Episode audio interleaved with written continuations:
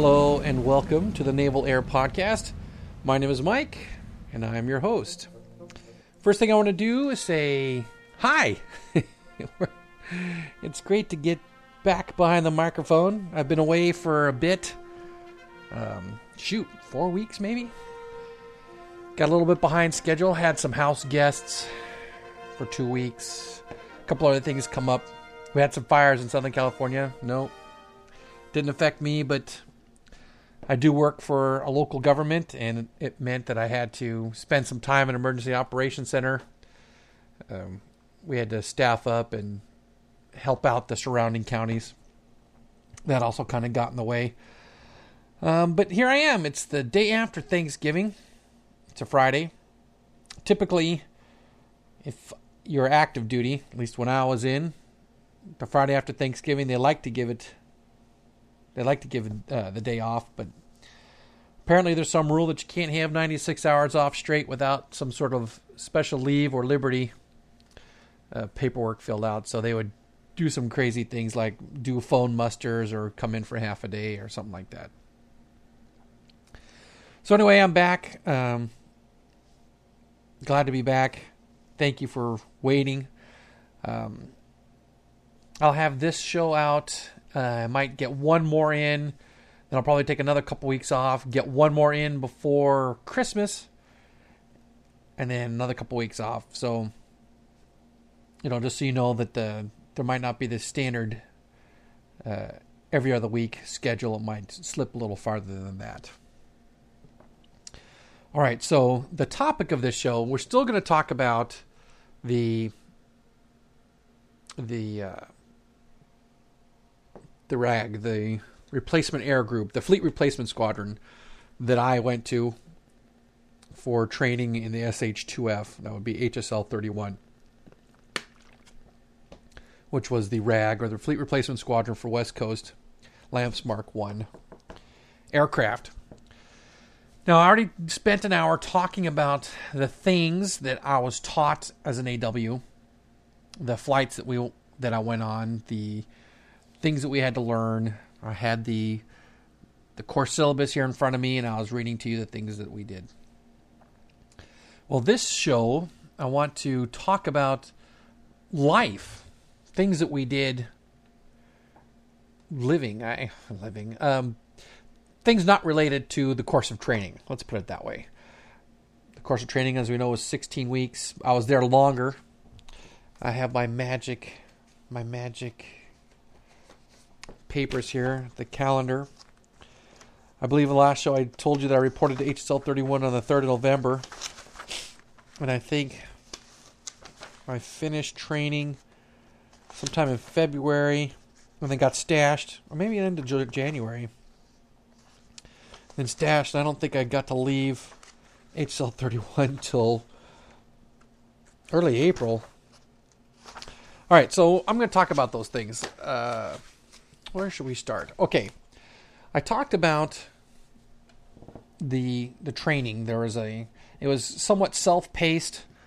You would go into what they called the I S D, which we call just the library. You would check out your lesson, read or watch your lesson. Sometimes it was a tape slide, sometimes it was a video. Take your test, pass your test, go on to the next one. And at some point, as you progressed, you would start doing your flights associated with the lessons you learned. Well, when you were not doing lessons, we had a little lounge. The lounge was probably six feet across, two couches on either side, and probably fifteen, twenty feet deep. It was a little room tucked in the corner. It was a place for you to kind of go and hang out um, in between your flying and your lessons or whatever you did. Well... The aircrew lounge, people hang out there all day sometimes, okay? Maybe do one lesson and then sit on their ass um, if they weren't flying. Some some people didn't really like doing the book learning so much, so they'd hang out in this lounge. The other thing that was interesting for uh, H S L thirty-one was that out of all the commands, well, let me back up. was was let me start this the, say the thing. It was duty. We had duty. We had watch sections or duty sections at H S L thirty-one. Um, all through the pipeline, the only other place that we had duty sections was at A W A school in Memphis, Tennessee, or Millington, Tennessee. There we had duty sections. We had four, four or five watch sections. Here, um, let's see, after that, at H C one, S A R school, no watch sections. SEER school, no watch sections. Uh, Common Core, no watch sections. But H S L thirty-one, there were six duty duty sections, and we all took turns uh, for... Uh, they rotated daily. Uh, and then weekends. So every sixth weekend we had the duty for the whole weekend. Or was it week? Weekend. Weekly. Daily. Shoot, I can't remember how often the duty section switched out. How sad is that? I want to, I want to say it was daily. Each section rotated daily. And then it was determined that certain walks, you know, each watch or duty section would take turns for a weekend. Saturday, Sunday, Friday, Saturday, well, Friday night, forty-eight hours, Friday, Saturday, call it Saturday, Sunday. Um, so that was the first, that was another thing I hadn't had to do in a while, was stand watches. Um, another thing to keep in mind is that as a fleet replacement squadron, H S L thirty-one not only trained aircrew in A Ws, they trained pilots, and they also trained maintainers.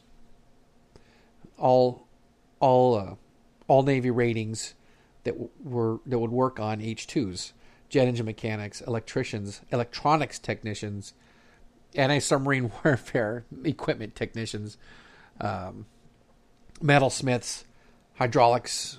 Um, they all had, they all would go through H S L thirty-one to learn how to fix their aircraft. So H S L thirty-one as a squadron was made up, oh, I'd probably say, see, I have no, I have nothing to base it on other than just a wild guess that maybe two-thirds students, one-third staff, maybe a little higher than that. It wasn't fifty-fifty, I know that. There was definitely more students than staff there. But anyway... So the six, that's how we're, since we're so many people, that's how we're able to be broken down into six duty sections. When I got to my fleet squadron, we had four duty sections. So one weekend a month you had the duty. Also during the week, maybe. Much less chance. So anyway, because we're standing duty again, we also had duty in the aircrew lounge. That rotation, I can't remember for the life of me if it, if it hinged upon your regular duty section out in the squadron space or not. I can't remember. But if you had, if you were the, the duty section, if you had the duty in the aircrew lounge, you had to answer the phone. A little phone. So you had a desk, a little tiny desk and the phone. You had to wear a service dress uniform, no dungarees. So you're, well, I was there from October through March, so I was wearing the gunfighter, the service dress uniform. It's navy blue, really black pants, uh, navy blue, really a black long sleeve collared shirt and a black tie. If you had won any ribbons or medals at that point, you wore them, and your rank was on your, your sleeve. So you had, if you had the phone answering duty, and it was for the whole day, you had to wear a uniform. And then you had to, if you needed a break, you had to... You had to beg someone that was hanging out there in the aircrew lounge to watch the phone so you can use the head. Uh, I can't remember how we handled l- lunch relief. I don't know if someone had to relieve you or if we just didn't answer the phone for lunchtime. So anyway, um, but that was that was the phone for the for the aircrew training. The operations section had their own. F- All right, let me back up a bit again. Getting ahead of myself. H S L thirty-one had a squadron space. It was a hangar out on the end of the road next to the flight line. There was office space there for the commanding officer, executive officer, the administrative people, uh, the maintenance department, quality assurance. Every department had space in the hangar. But since we were training command, We had a little bit of, we had another building, three hangars down the road, so easily a five-minute walk, uh, that, ha- that had the the aircrew lounge, a classroom, two classrooms, the aircrew training staff office, the operations office, which dealt more with scheduling and uh, dealing with non-training flying stuff. The intel section, the, the air intel people had their office in our room, in our building, and this is all on the second floor, by the way. Then the I S D, the library, and that was pretty. That was it. On the first floor was the sim, the flight simulator for H twos, was on the first floor. So anyway, for the aircrew staff, the aircrew training section or area of people, they made the students answer the phone. So we'd have to sit in there, and if uh, the phone rang, you'd have to answer it. Whoever, find out whoever they're looking for, put them on hold, go find that person, tell them so-and-so's looking for you online, whatever. And this is the old, you know, push button, hold phone, right? Someone calls, you put the red, the red button, put them on hold, the light blinks, so there's four lines. Everyone could see that. They pick it up and push that button and connect. So old old school, all kind of quasi-mechanical phone switching. Um, so yeah, I remember. I remember one time. Oh, also now, the duty day or the regular day was, I want to say, seven thirty to four thirty. Wasn't eight. Seven thirty to four thirty, and um, I can't remember if we mustered every morning, or every other morning. I see, fuzzy. I should talk, start talking about this ten years ago. The memories might have been fresher. But if if you were the phone the phone dude, you. I want to say you stayed till five, because I remember one time answering the phone after everyone had left. Either that or everyone just kind of snuck out early that day or whatever. So you have to answer the phone. And the phone, you answer the phone. H S L thirty-one aircrew training. This line is not secure. Your name and rank. So this is Airman so-and-so speaking. May I help you, sir or ma'am? Because you wouldn't know who was on the other phone, on the end of the phone. And and some of these guys would answer the phone and they'd say that whole thing. H L three American Trading, line's not secure, da da da, may I help you, sir or ma'am? And they would say it so fast, you could, couldn't catch their name. And I just thought, what the heck, you know, I'd I'd say it slow and clear so whoever could, you know, the other one would hear me. Well, sure enough, one time was the captain, the squadron commanding officer looking for the senior chief in charge of the aircrew training. He made a point to tell the senior chief to tell me thank you for answering the phone in such a fashion that he could understand who I was. So there, small charming anecdote for you. But anyway, we'd hang out in this lounge and, I don't know, trash talk on each other, rip on each other, talk, B S. Sometimes the instructors have to come down and tell you to break it up, get back to work, which was, you know, studying. Um, so we had a little little snack shop. We called it a gidong, right next door, little little trailer next to our building, run by the Navy Exchange, so you can get sodas and whatever. Nachos was the favorite at the time. So a lot of time you hear people say, "You fly, I buy," meaning you go get the stuff and they and the other person would pay for it. I never offered to pay anybody to get my crap. If I wanted something to eat, I'd get it myself. But some of these guys are just crazy lazy, so. Um, let's see, what else? I remember, uh, well, our class, our m- my training class, I might have said this in the last show, our training, my training class was three three guys, me and two others. Um, so there you go. We, our flying, you know, we never hardly ever met as a class. I, I remember meeting as a class once that we had to, at some point through the training, we had to tell them where we wanted to go. Now, you had three choices. Okay. You can go to Hawaii, H S L thirty-seven in Hawaii, or you can stay in San Diego, and there's two fleet squadrons in San Diego, H S L thirty-three or H S L thirty-five. So they all had pretty much equivalent reputation. So the choice came down to, do you want to stay in San Diego or go to Hawaii? So um, I told my first choice, I actually told them I wanted to go to the the training squadron for the new helicopter, the new H sixty at the time, the Seahawk, H S L forty-one, which was the R A G for LAMPS Mark three. And I said, yeah, that's my first choice. And the, my class instructor looked at me like I was crazy. Are you serious? You want to waste a choice on that? I go, hey, I want to go to the new airplane. And they're like, well, the Navy just taught you on this one. I said, yes, I know.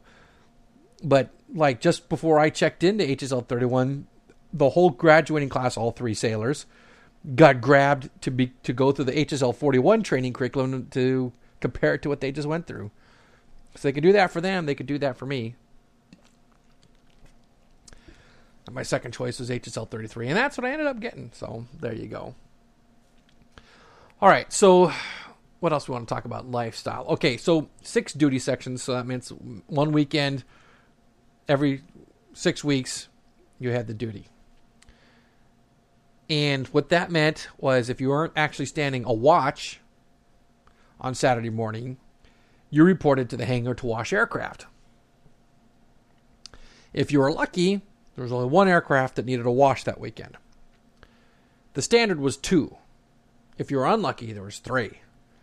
Let me tell you, um, you know, I can't, I couldn't tell you what the total number of personnel in the squadron divided by six to give you an idea of how many people were in my duty section, because it was aircrew students, maintenance students. It's all enlisted people, by the way. I'm sorry, the officers and you know, pilots were, they had their own thing to, their own schedule for duty work to work out with. This is all the enlisted folks. So staff, students, both maintainer students and aircrew students washed aircraft. And if you had three aircraft, it took all day. You started at eight and washed three airplanes with however many people with a lunch break in between. It, it, we were done at four thirty, five o'clock. It took a long time because washing an airplane is not as simple as you might think. um, you know, you have to, there's a process, a procedure, how to wash, you know, rinse it down, how to apply the soap, how to rinse it off, how to clean the rotor head of the grease, how to green, uh, clean the tail rotor of the grease. Um, and, and the grease that's been flung, okay, there's bearings inside the main rotor and the tail rotor. There's bearings that you pump full of grease. And when the aircraft started up and spun, this grease would fling all over the place. So now if we were lucky, we had someone that was able to use a chemical that would spray at high pressure that blow blast the grease off that made washing easier. The problem is that some of this chemical would collect in these little tiny spaces, you know, these little little voids or little spots where two two surfaces came together on the helicopter that would collect water. So you had to go in there. That was where it took it the longest. You you know, washing it with, rinsing it down, scrubbing it with soap, rinsing it off, scrubbing the rotor blades, you know, doing all that all over was actually fairly quick. What took a long time was going over the helicopter with a fine-tooth comb and making sure you mopped up all the loose water, because the water was, shouldn't wasn't allowed to stand. It would rust, or it would cause rust, or or at least accelerate corrosion. So it was something we had to do with, armed with paper towels up the wads. You just go through and stuff them in these little holes and collect all the water you could. And then you have to go over, because there are only two sheets of glass on the main front windows. You could use a glass cleaner on. The rest of it was plexiglass that you'd have to, you know, wax on, wax off kind of a thing. Smear this stuff on, let it dry, and then some serious elbow grease to get it off. So yeah, lucky, one airplane. Unlucky, three airplanes. Standard was two. Now, standing watch. If you were E four, Petty Officer Third Class, you would most likely be standing a watch as the duty driver. Duty driver shifts were eight hours, and you would sit in the squadron duty office and wait for the phone to ring. If you're E five and above, that would be E five and E six, because the chiefs, E sevens, they also had their own duty rotation. Um, So E five or E six, you were you were you would stand the watch of the assistant Squadron Duty Officer, or A S D O, also an eight-hour shift. So seven thirty to three thirty, three thirty to eleven thirty, eleven thirty to seven thirty, right? Three, covering a twenty-four hour period. Now, if you were E three and below, junior enlisted, you would stand a two-hour watch, or was it a four-hour watch? How sad is that? I can't remember. I'm going to say four-hour watch. Four-hour watch on the flight line, doing nothing. Making sure that no one would come sneaking on to the Naval Air Station North Island from the from the from the channel and walk across the runway and come infiltrate or something. Because typically, on a weekend, they, all the aircraft were inside the hangar. On a weeknight, there might be one or two aircraft out on the actual line that would, you'd have to make sure no one would steal or whatever. Now, the there was four squadrons. There was H S L thirty-one, H S L thirty-three, H S L thirty-five, and H S L forty-one that would it had a perimeter around the hangars from the flight line to between the flight line and the road that serviced these hangars. And H S L forty-one had to provide one person. They had a watch. They had a little sentry station out there. thirty-three, thirty-five, and H S L thirty-one will provide two. So there's five people out there provided by four squadrons. We all had a little radio. And every fifteen minutes, we'd have to check in, depending on which one you're at. So the first one provided by H S L thirty-one was Alpha, and he stood at the far end of the line, flight line, kind of farthest from the hangar. Um, Bravo was the guy that stood right where the road ended between, because the road went between the hangar and the parking lot, and their front line was like we right in front of you. So Bravo hung out there. Charlie was provided by H S L thirty-five because their hangar was on the corner where the flight line made a right, made a ninety degree turn, kind of wrapped around. Uh, Delta was H S L thirty-three. The next one down the line, and Echo was H S L forty-one. And what you had on your gear was a flashlight, a nightstick, and a whistle. Oh, and the radio. So if uh, someone whacked you on the head, you're supposed to pull out your whistle and start blowing on it. If you found someone, you're supposed to whack them on the head. I don't know what the nightstick. It was just, we all thought it was, we all thought it was uh, just an exercise in teaching you how to stay up at night. So they had four-hour watches for the um, for the outdoor sentries. And I want to say theirs instead of they're started on the hour, so eight to twelve, twelve to four, four to eight, you get it. So, you know, you come on at midnight, midnight to four in the morning, worst watch to have. four to eight, not so bad. Or eight to midnight, not so bad.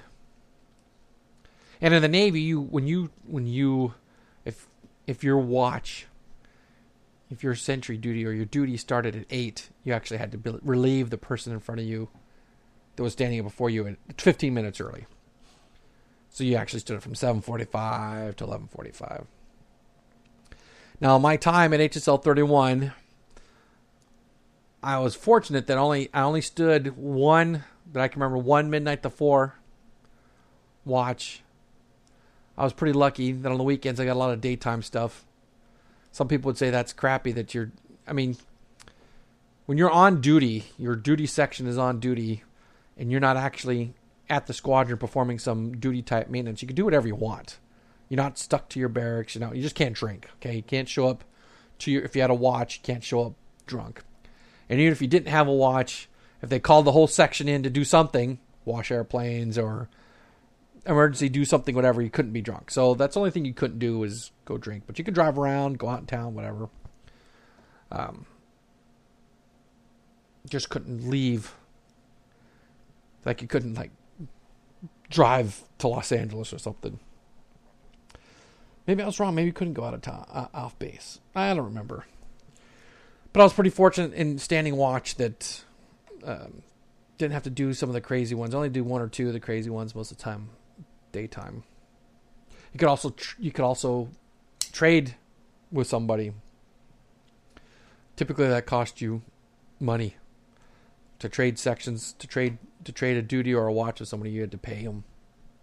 They weren't going somewhere. You had something to do. You could, you know, work on an arrangement. Let's see. Anything memorable? Nothing memorable. You know, this is this is right when Walkmans were starting to become prevalent. And of course, listening to the radio to a Walkman or something was strictly forbidden. Heaven forbid you were listening to music and not paying attention to the guy sneaking across the the runway and the flight line to come scribble graffiti on your hangar. So if they caught you, you'd get in trouble. Um, so yeah, that's about it for that. Let's see, barracks accommodations. H S L thirty-one had their their barracks for their students and their staff in the one one of the two newer high-rise, you know, I think it was seven floors, uh, barracks facilities, bachelor enlisted quarters, B E Q. Um, the rooms were arranged such that you go in the door, and there was like, I might have explained this in the last show, actually. I don't remember, so I'll say it again. You go in the door, and it was like a living room with a T V mounted on the on the wall, a couple of couches, and four more doors. And each of those doors was a room with three beds, three lockers, and its own head, you know, toilet with stand-up shower. And so your room number was room number three oh five A, B, C, or D. No telephones. And, you know, hopefully that if you want, if your roommates want to do something loud, they would go out in the common room to do it. You know, the main rooms, the rooms are for sleeping, and pretty much that's it. Let's see. So that's pretty easy. What else? What else happened of note at H S L thirty-one in a lifestyle format? Well, by that time, by October, by the time I got there, I had already been at North Island for three months. I had bought a car, uh, kind of started knowing my way around San Diego. But seriously, the, the the one place we typically would go to all the time was the enlisted club at Naval Amphibious Base Coronado, the Gator Gardens, the best. They had the best live entertainment every Friday and Saturday night. Um, what else? All right, so, well, okay, the last show I talked about the flying curriculum, the flying syllabus. Um, one thing I didn't talk about was one of the things we would discuss. I remember one, okay, one day in the air crew lounge, we got to comparing notes about the various pilots and coming up with nicknames for them, because, you know, the pilots are either students or rather experienced naval aviators imparting knowledge to the student pilots. And there's a couple guys that uh, had reputation for, I don't know, I don't want to say quirky behavior, but just doing things that well, were notable. I, for example, there's Lieutenant Commander Brown. Matter of fact, Lieutenant Commander Brown was, I believe, the maintenance officer, and he had a nickname of Fume-Free Brown because he would fly.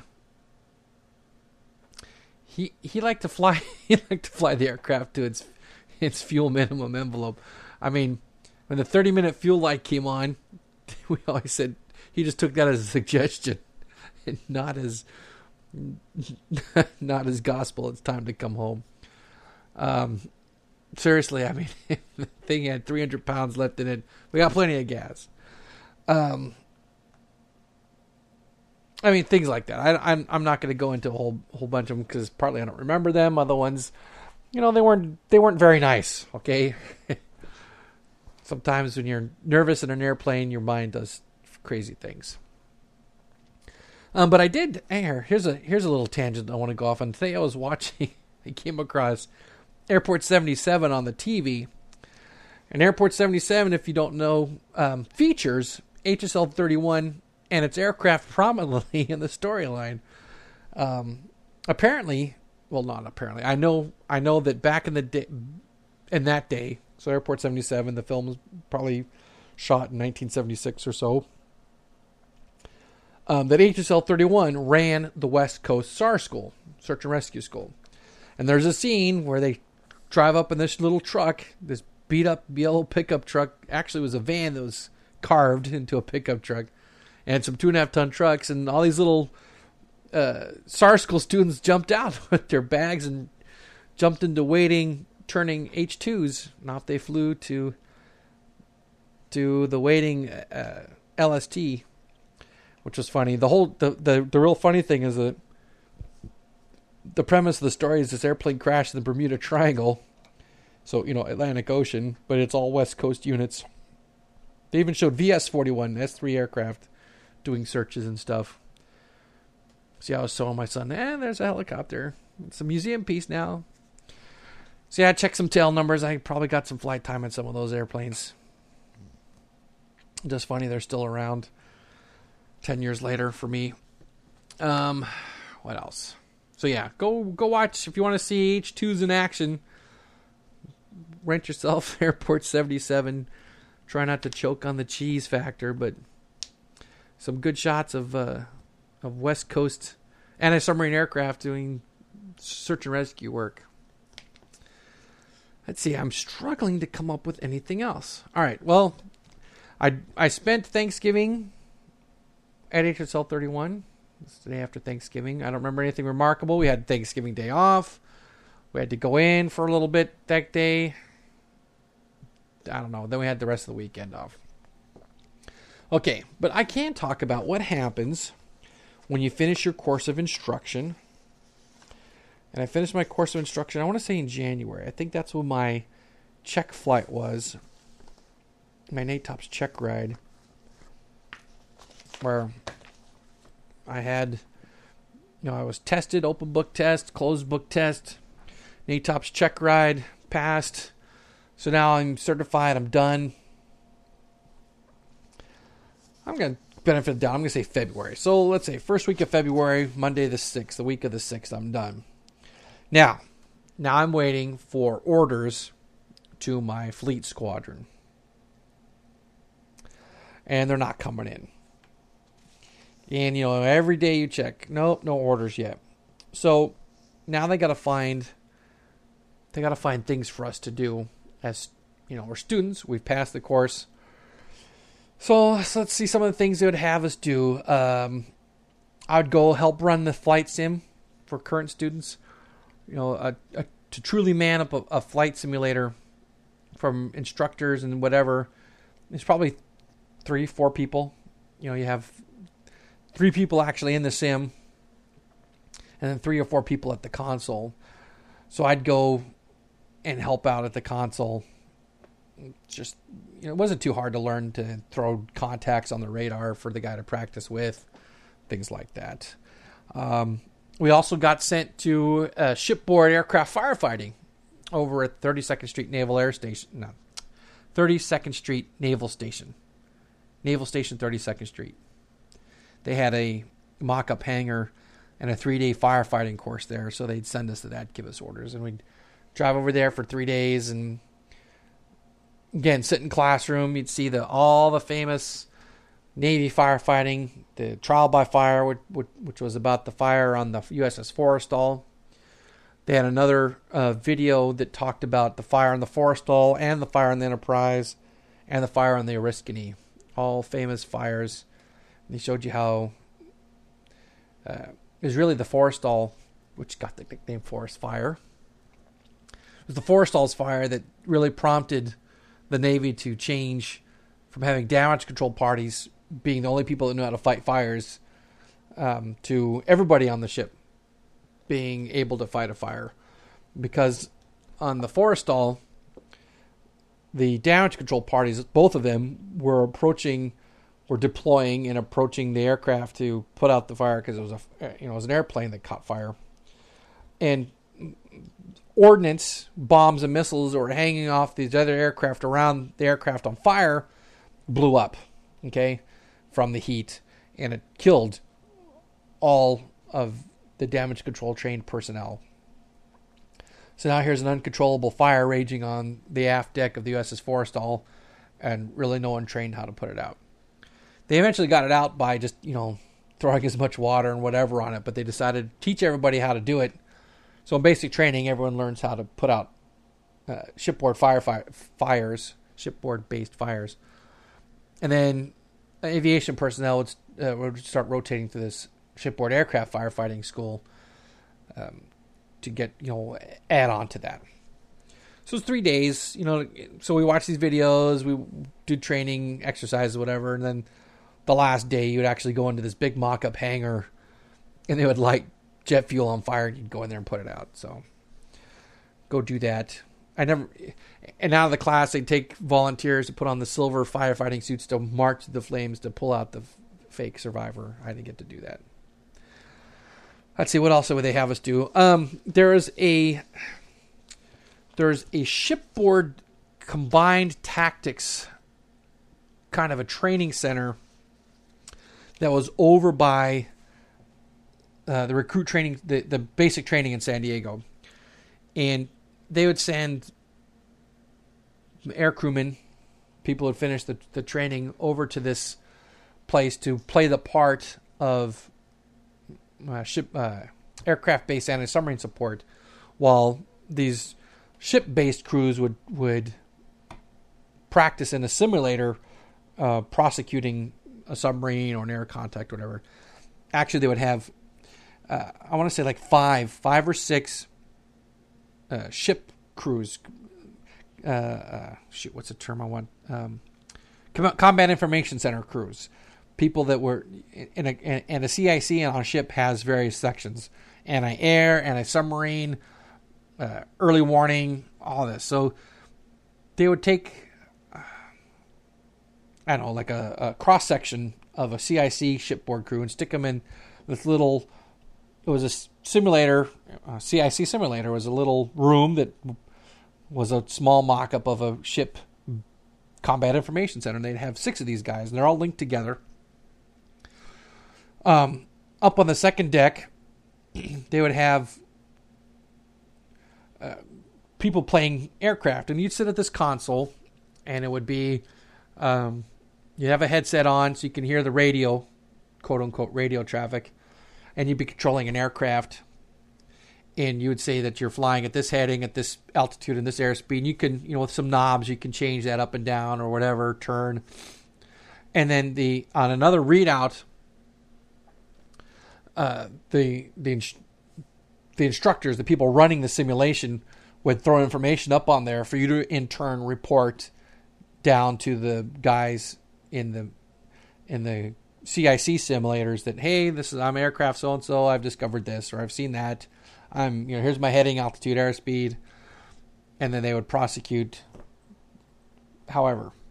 So it's mostly for anti-submarine tactics, really, but each each of these little group of ship guys would take turns being what they called Alpha X-Ray. Alpha X-Ray was the ship in charge of anti-submarine. There's Alpha Whiskey, who was in charge of anti-air, uh, different ones, okay? So each of these guys would take a turn being a different role, and the the main, I think the main thrust was doing anti-submarine work, because that's why we were there, right? We've just gone through a year's worth of anti-submarine warfare training in, in one format or another. So they'd send us there to impart or, you know, take our experience, as little as it was, and participate in these little exercise simulation drills, whatever you want to call them. So I remember getting sent to do that for a week. Oh my gosh, it was it was a long week. By the end, I remember by the end sitting there, I was bored out of my mind. Um, because some of these guys didn't know how to know how to use their aviation-based assets so well. So you'd sit there just flying around, burning holes in the sky, whatever, waiting for them to dispatch, you know, vector you out to some known contact or whatever to prosecute it. It was just. So when that Friday came and they let us go, I was so excited. But it was it was very interesting. Got to know how, got an understanding of how ship based anti-submarine warfare worked and what their roles and responsibilities were. And it was, you know, it was good training for both of us. I learned how they did things, and, you know, they got to interact with a real live naval aviator, I guess. Um, so let's see. I want to say that was early March. Now, sometime in mid-March, I think I finally got my orders to report to H S L thirty-three. M- middle or end of April, I think I had like another four or five weeks um, before I'd report to to H S L thirty-three. And um, you know, I'm thinking, oh gosh, I can't go to firefighting again. Oh gosh, I can't do another week of this anti-submarine stuff. So I remember just uh, talking to my friend who had already gone through, who was also in H S L thirty-three at this time already. And he said, hey man, just just take, tell me you want to take leave for the for the two weeks you before you before you have to show up, and then just check in early. You know, take leave, transition leave. Hey, that's a good idea. So I said, yeah, I'll take leave. So I want to say I took leave like on the second, third, fourth of April. I went to visit my uncle. And on like Friday the fifth, or Thursday the fifth of April of eighty-four. Now, think of that. April of eighty-four, I've been in the Navy for almost eighteen months. You know, I reported for basic training in November of eighty-two. May of eighty-four will be eighteen months. So here's April of eighty-four. And I'm just finally getting to my fleet squadron, my fleet destination. Just amazing. Um, yeah, so I checked in on April fifth, you know, like ten days early. I got the what, what the hell are you doing here speech. Hey, you know, no one says you can't check in off a leave early. So I checked in. I remember very clearly, because when you check in, you, you know, here you get your order stamped. They take a copy. Since it was actually a work day, you know, I didn't show up after hours, which I had done up until that point. All my training commands, right? They send you out first thing in the morning, get on the airplane, bus, whatever. You show up late, you know, after hours. So I showed up like eight in the morning. Checked in. Here's my stuff. Find me a room. Well, anyway, you go through checklist. You check in with the admin section. You check in with the command, uh, the command senior chief, who's the guy that gives you your meal card and your gives you your barracks room. And I checked in, and he turns around, looks at his chart of rooms, and says, "Wow, I got no room. He had no barracks rooms available." And uh, I was kind of concerned. I'm like, uh, gee, senior chief, uh, what do I do now? He turns and looks at me, and he says, and I still use this saying to this day. He says to me, he says, as long as there are streets, people will have a place to sleep, so don't you worry about it. Okay, great. So he said, no, it turned out what that means is that uh, you have to live off base and find find an apartment, and here's a whole checklist of things you got to do to get approved and to get the money, because if you live off base and you're approved to live off base, the Navy gives you money to pay rent. And so here's a, a, a whole new list of things to do to get that squared away. And luckily I had the time. I mean, you visit all kinds of places. You visit the personnel support detachment. You actually visit the headquarters for the base itself, which has to verify that the squadron, their squadron has no more space available. All kinds of crazy stuff. And which meant I had to find a roommate, believe it or not. And the funny thing was, I just talked to someone that was um, in a class behind me at H S L thirty-one. So I went running back over to them. Hey, you still looking for someone to move in with you? And lucky for me, the answer was yes. So, uh, and he had a great place. It, they had, it was right on Coronado Island. I mean, right out the main street that took you away from the base, almost to the to the other main drag, Orange Avenue, which bisected it. It was right on that street, little alley. It was basically, it was an apartment run by a motel, so it was very interesting, very, very friendly, nice place to live. We eventually had to move out because they jacked their rates for summer. So I got to live there for April, May, June, and then July first they went to summer rates, so we had to move move out to Paradise Hills. Ah, but that's a story for another time. So yeah, so checked in my squadron, my fleet squadron, H S L thirty-three. and end up having to move off base. Very, very surprising. But like I said, that's probably what we're going to talk about in the next show. I'm going to talk about what life at the fleet squadron was like finally, and how long, how much longer, and things I had to do to ultimately earn my my aircrew wings. Geez, I spent another, I'd say April, mm, another ten months. April, February of eighty-five was the date. Was the date of my winging. So anyway, we'll talk about that next. Um, other housekeeping items, because I think I pretty much run down everything that we need to know about life in the R A G. Um, housekeeping items. Okay, so you know the email address. I've been I've gotten a few emails. Thank thank you to those of you who have sent me emails. I've responded to everyone, I believe. First of all, thanking them for writing me. Second, um, you know, addressing whatever they originally sent me an email about. But the email address, just in case you're wondering, is navalaircrew at gmail dot com. Um, there's a website, w w w dot naval air dot net. And on that website is a link to a forum.